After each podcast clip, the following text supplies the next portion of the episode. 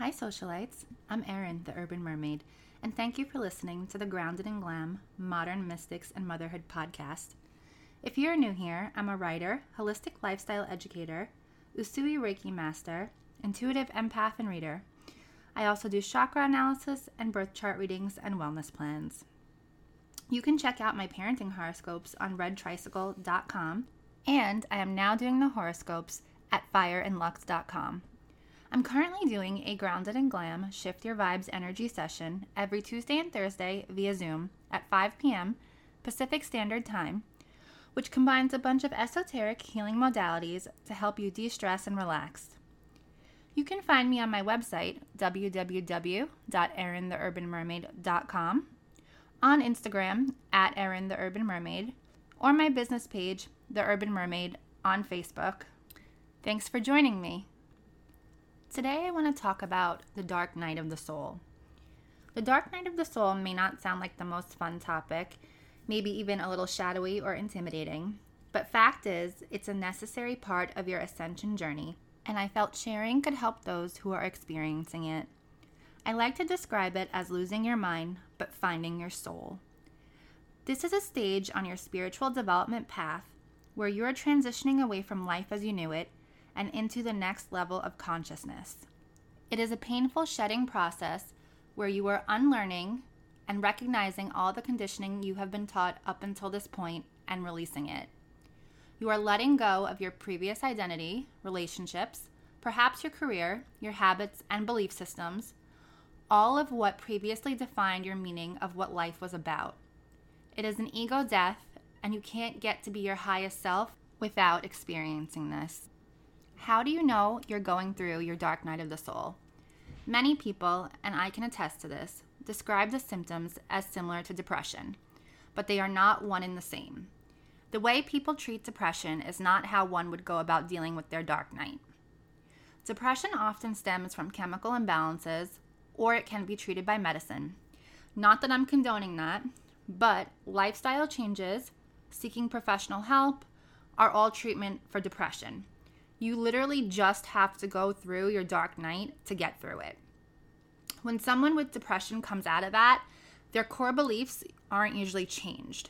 Your dark night is spiritual in nature, and it's here to shake your beliefs to the very core and transform you as a whole. It's a very lonely place because it's so focused on you, it's your journey, and it's not something you could take someone else with you on. It is completely unique to you you also have to come to terms with the only person that who could get you to the other side of this is you.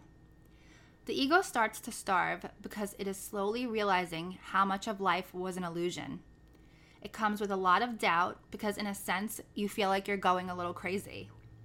You know you have to surrender, but there is still so much fear around moving away from everything you once thought was true.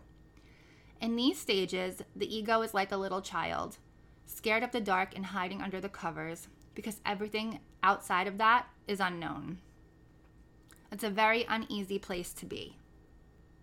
Hazrat Inayat Khan said, There can be no rebirth without a dark night of the soul, a total annihilation of all that you believed in and once thought that you were. Let's talk about some indicators you were in your dark night of the soul. For starters, something has to happen to spark it.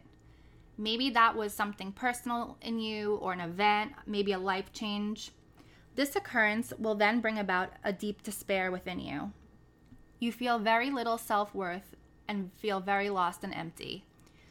For me, those feelings made me feel stifled and paralyzed. Even my children, who give me unconditional love and a sense of purpose, were not filling the void up that my soul was feeling. I guess it's because they're two different things and one can't fix the other. But I will tell you, there were days where I knew if it wasn't for them, I wasn't sure I'd make it. But I do live for them, and for sure, their love is what helped get me through. You have almost no willpower, so you might be prone to addictions, especially if it's numbing the pain. Personally, I was going on and off with drinking. I wouldn't drink for a few weeks but the feeling of the heartbreak every day would just get too much to bear, and then I would drink again. I completely lost interest in things I once loved. My whole life, if I was ever depressed or feeling nostalgic, I'd listen to music or watch a funny movie, and I couldn't even bring myself to do either one of these. Also, in my past, I would spend money and go shopping to make up for whatever emotion I wasn't processing because it's a temporary high. I wasn't even a little interested in doing this at all. If anything, I kept wanting to purge, which I think is another symptom you experience. Wanting to just get rid of everything, shut it all. The purging would come in waves for me. I actually have been feeling that again recently, wanting to just get rid of everything.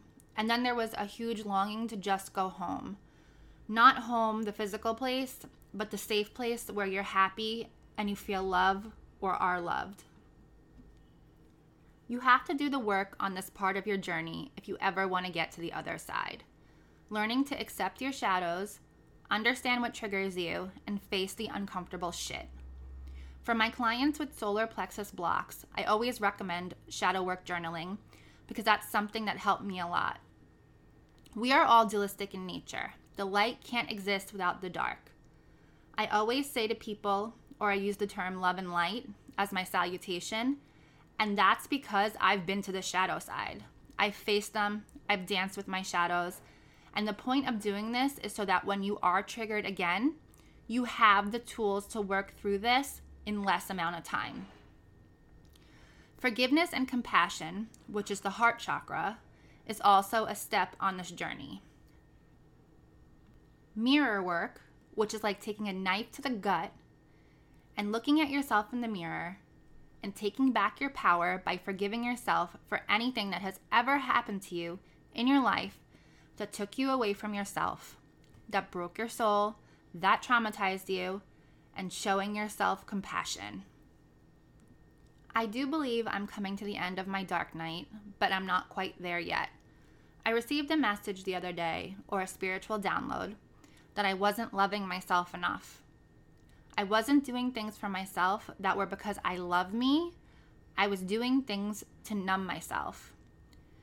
Me and my Virgo moon are always the first to be helping everyone else, but not myself. So to me, this means stopping before I do something and asking myself, does this feel good? Will my future self thank me for this? I always hear on podcasts or read on Instagram Envision your highest self and start showing up as her. And something finally clicked with me. My highest self wants to feel her best and be the best example she possibly can for her children. That means remembering to take my vitamins every day because I love myself, not because it's a chore. It's eating high vibe food because my body loves it and not some crap that's just laying around. It means having a drink or a glass of wine because I would like to, not because I feel overwhelmed or sad. This might take a while to get into this pattern, and that's where having compassion and showing yourself grace for not being perfect comes in. There is no time limit on how long your dark night can last, and you can have more than one in your lifetime. I've had friends tell me theirs lasted 23 years, one girlfriend told me about a year. For myself, mine started late October or November of last year, and I am still in it, but I feel like I'm coming to the close. I didn't fully understand what I was going through at first either.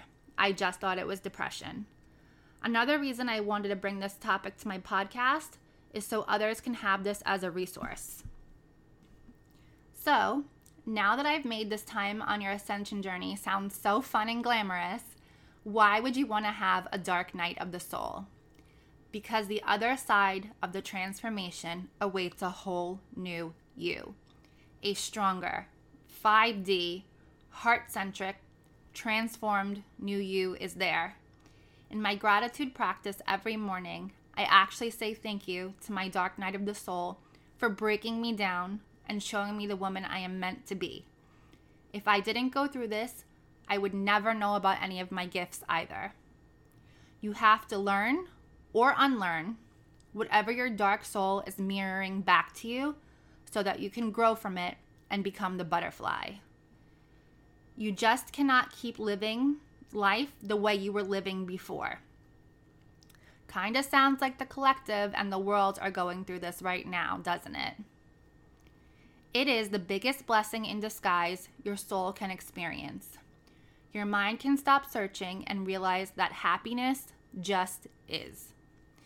So while I'm not fully on the other side, I feel it coming and I will let you know what it's like when that happens. Thank you, socialites, for tuning in today. I want to apologize if you hear any outside noise in the background. They are doing construction around my building. Please visit my website, www.erintheurbanmermaid.com, and sign up for my newsletter to keep in touch or book a service. Wishing you all love and light. Thank you again.